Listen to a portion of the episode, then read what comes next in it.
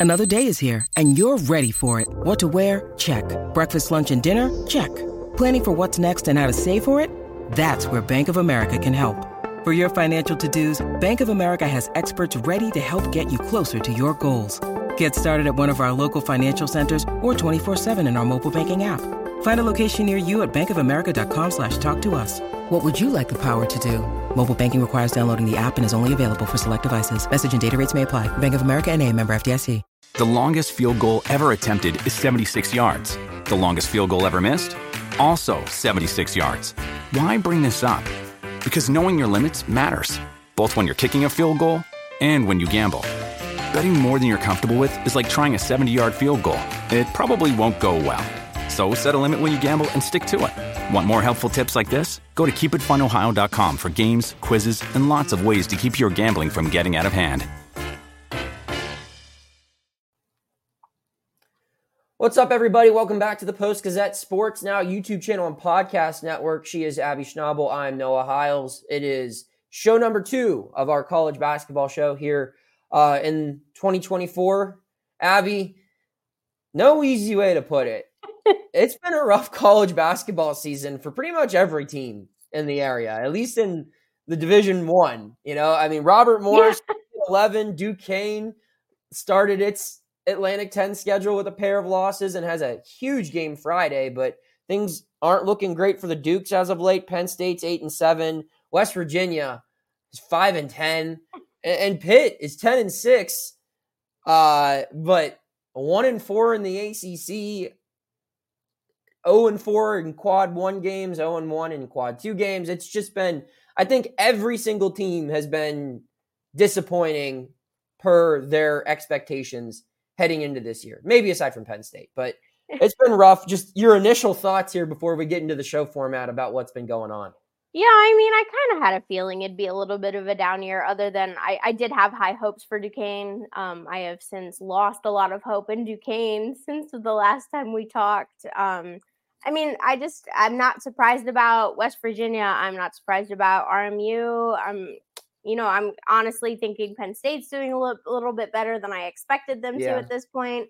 Um, I, am not shocked about Pitt either. Listen, uh, I can be a little bit of a pessimist, especially when it comes to college basketball and coming into the season.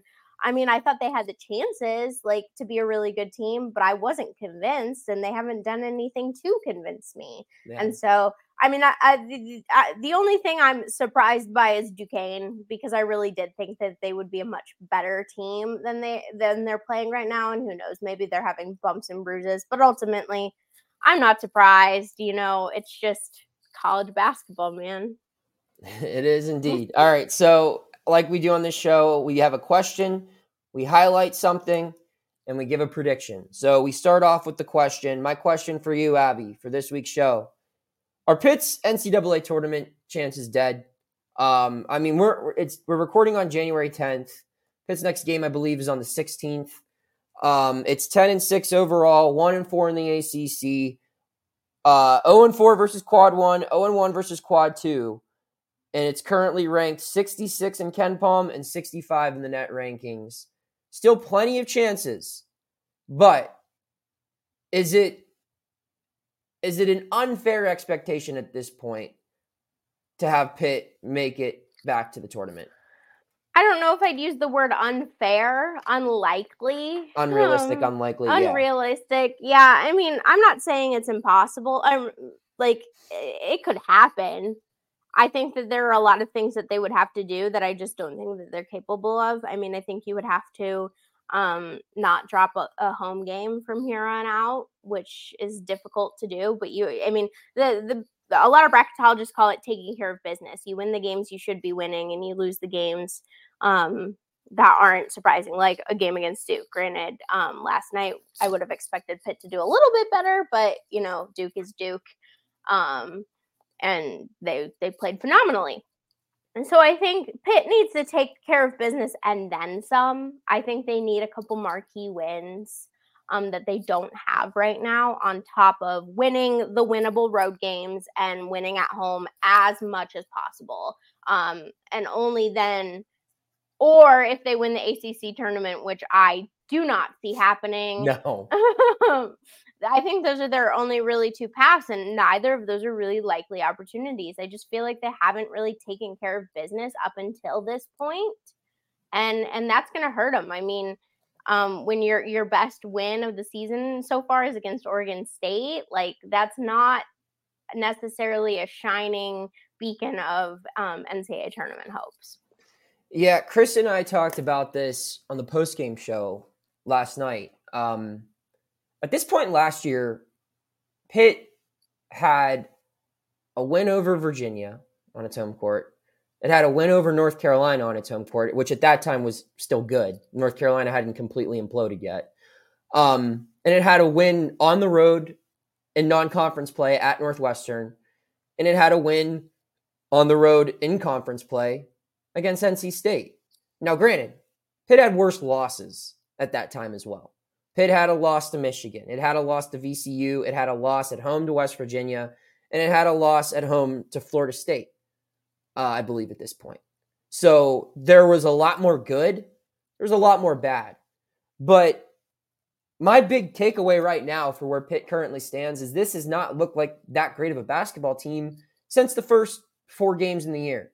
The first two weeks, I thought this was going to be a better team than last year. I even voiced that opinion and and I'm not someone who I think overreacts. I know it's hard to argue right now because I was a guy who also predicted the football team would go 9 and 3, but I'm going off of what I've seen covering this team and and those were the expectations and what I saw in the first 2 weeks was a point guard that was getting projected to go in the first round of the NBA draft that had a triple double in his first ever college game transfers that were playing with high energy, Blake Hinson playing like an all ACC caliber player, and noted improvement by the Diaz Graham twins and Fede Federiko.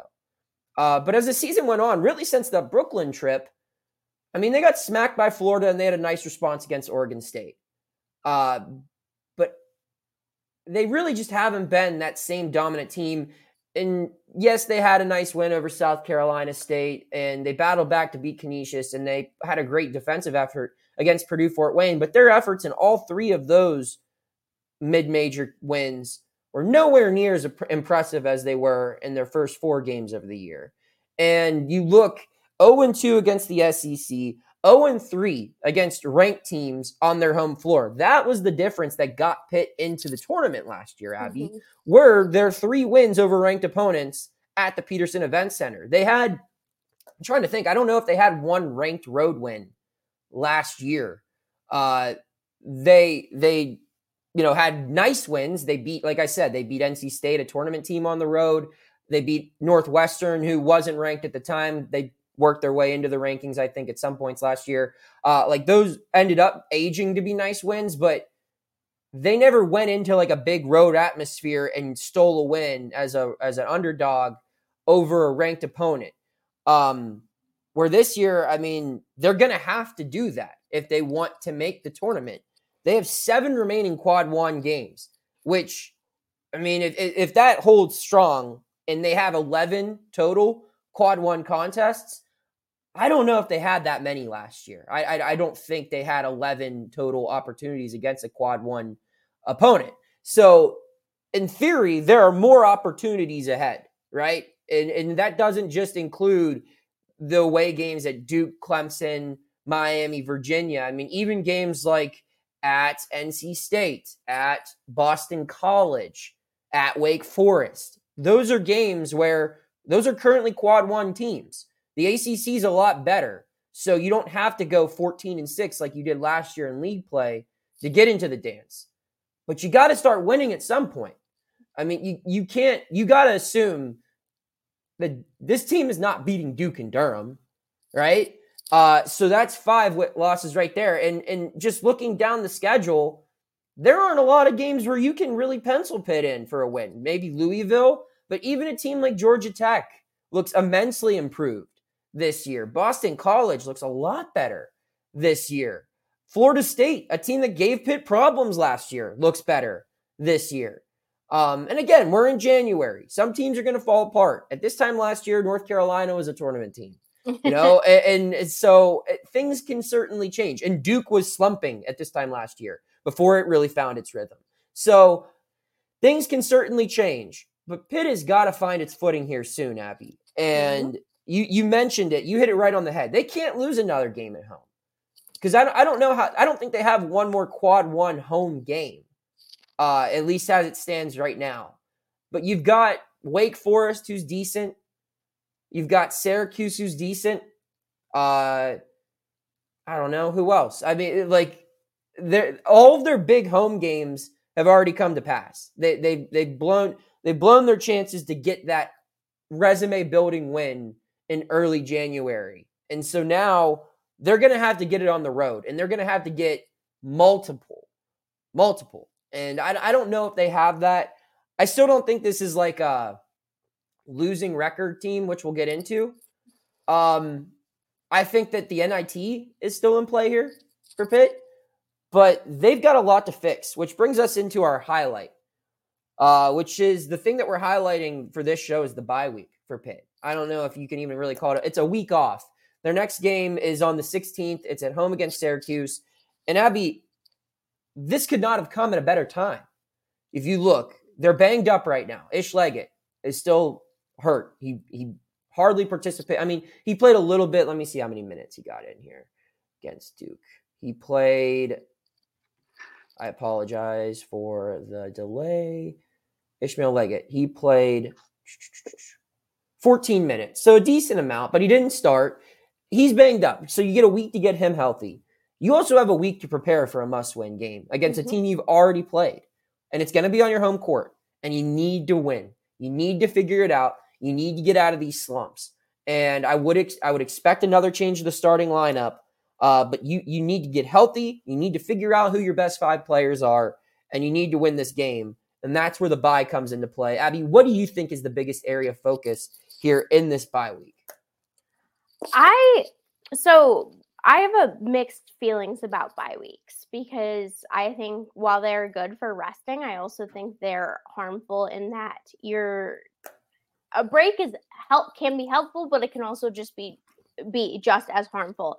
And coming off of such a bad loss, it almost makes me worry that this one is more harmful for them because of the fact that this is something I know Capel said last night in his press conference he doesn't wash the tape or he doesn't throw away the tapes, which is fine, but this is a win you need to get out of your mouth fast. Right. And and and it would have been better if they had um, a game this weekend, in my opinion, one that moved on from it because this is now going to sit in their mouths, bad taste for a week. And while that can be great motivation, it can also, again, like I said, be just as harmful.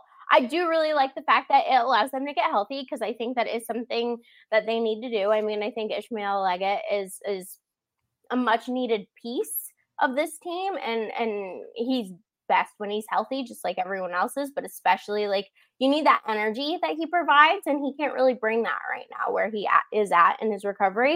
And I like that it gives him a week to prep. Um, I wish it was a different team other than Syracuse, just because like I don't necessarily think you need a week to prep for a Syracuse team. I mean, Syracuse is good, don't get me wrong, yeah. but I'd rather like if you're gonna have a week to prep for a team, I'd rather it be one of the ranked teams in the ACC. Um, and so I hope that they that they spend their time accordingly and don't just focus on Syracuse during their their week off, but they also take time to focus on their next opponent as well. And so I don't know, I'm I'm half and half on the bye week. I think it's important.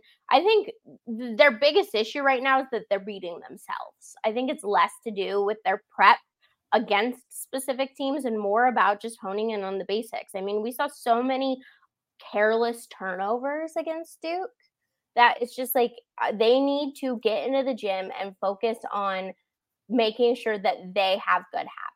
And I think mm-hmm. that's the emphasis that I would want in this bye week. Not necessarily, yes, prepping for Syracuse, yes, prepping for other opponents, but it's more about prepping so that they're not beating themselves anymore because that's that's their biggest thing right now is like yes their their opponents are definitely giving them a hard time but it doesn't help that as soon as their rhythm is shut down, you can see that they're getting in their heads. And right. that's what they and that's gonna happen with when you have freshmen. It's gonna happen when you have young players. Um, but I think this week is a really great time to kind of reset, go back to basics. And I hope that that's what they do. Yeah, I, I agree. Um, you know, you, you about beating yourself. I don't know if the Duke one is necessarily. I just think they were overmatched, but like that has been the case. I mean, you look at certain games. Um, Syracuse is a game that you highlight.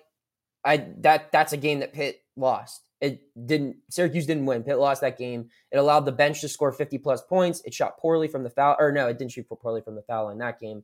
Um, but uh, it, it, just made mistakes. Hinson went cold. Carrington went cold in that second half. North Carolina, that was a game when they were leading early on. You're watching and thinking, Pitt should be up by 10 right now with all the open looks. Those open looks weren't there against Duke, but there have been other games where it's been the foul line, it's been inability to guard the paint, it's been an inability to make open shots, things that this team should have been solid at this year that have resulted in losses. And like I said, yeah, there there aren't a ton of ugly losses. There's still no good wins. Yeah. There's not one. So we'll move on now to the final part of the show, prediction time. Abby, of the five teams in the area, Pitt, West Virginia, Penn State, Duquesne, and Robert Morris, blank will have a winning record at the end of the year. So there are five options. The most you can pick is five how many of them will have winning records? And I'll go through their overall records real quick. Pitt is 10 and 6, West Virginia is 5 and 10, Penn State is 8 and 7, Duquesne is 8 and 5, and Robert Morris is 3 and 11. Uh, Duquesne's 9 and 5. 9 and 5, excuse me. KenPom lied to me. All right. Um, I'm going to cheat and say two and a half. No, you got to give me a full number. It's two. Okay. Um, Who two, are they? Pitt and Duquesne. Um, mm. I think I, I I don't think Pitt. I think Pitt's going to pull enough off to um, have a winning season. I think it's going to be like close, um, maybe one or two games over that 500 margin. But I do think they are going to have a winning season. I think they're able to string together enough things in certain moments that allow them to win games. I think they're just not doing it well right now, and it doesn't help that they're playing against some really, really, really, really tough teams. Um, with Duquesne, um, I'm going to use the example of you said last year. Duke was in a slump at this point la- last year. I think that's where Duquesne is at in their season. Obviously, I have high hopes for the team. I'm a little down on those hopes after their losses to UMass and Loyola Chicago, but I really do think we haven't seen the best of this team yet. Um, and so I do think that they're going to have a winning season. I'm not saying they're going to go to the NCAA tournament or anything, um, but I do definitely think that they're going to have a winning season. I think they're going to pull out some tough wins that you weren't necessarily expecting and make up for those losses to teams like Loyola Chicago. Um, and then I just, I uh, Penn State is my half, but no, said I can't use my half. I don't know. I, I like this team. I like this Penn State team. I like what Rhoades is doing with it uh, the Big Ten is pretty tough this year. I yeah. mean, when you when you get a team like Nebraska, I mean, Nebraska Nebraska's fantastic. I'm not crapping on Nebraska by any stretch of the imagination. But when Nebraska beats the number one team in the country by 16 points, um, there's kind of a uh, just a lot of really good teams in the Big Ten, and so that's why I'm like, I don't know. I'm not convinced Penn State's going to have a winning season, but I think they could. Um, and that's why I said my half. Um, and I mean, eight and seven is not a bad record right now. Um, it just depends on can they pull out some some fun wins against uh, teams that they likely shouldn't have beat. I mean, not saying Michigan is a great team by any stretch of the imagination, but I liked that they pulled off that win on a neutral. I say neutral because it was at the Palestra. So how neutral is that for a mm-hmm. Penn State team? But like, I like a win like that, and if they can pull off a few more, I really think that they could have a winning season. But my two for sure are Pitt and Duquesne.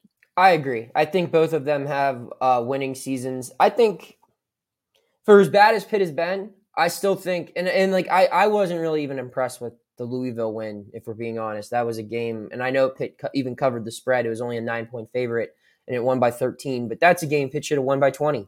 That's not a good team. It's not a good program. You got to blow those teams out. And so, while right now, how things currently stand, I don't know how Pitt will perform against the likes of a Georgia Tech, Wake Forest, Florida State, Boston College, Virginia Tech, Syracuse. I think they find a way to win some of those games, especially the ones on their home court.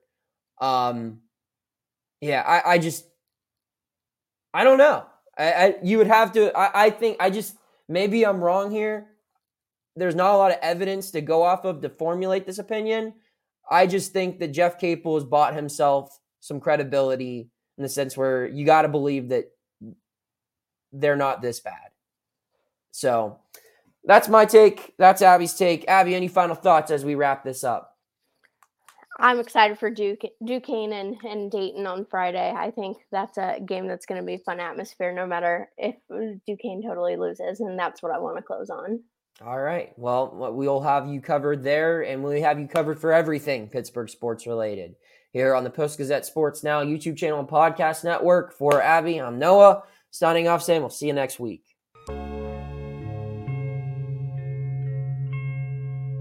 Thank you for checking out this content from Post Gazette Sports. If you watch this video on YouTube, please like the video and subscribe to our channel.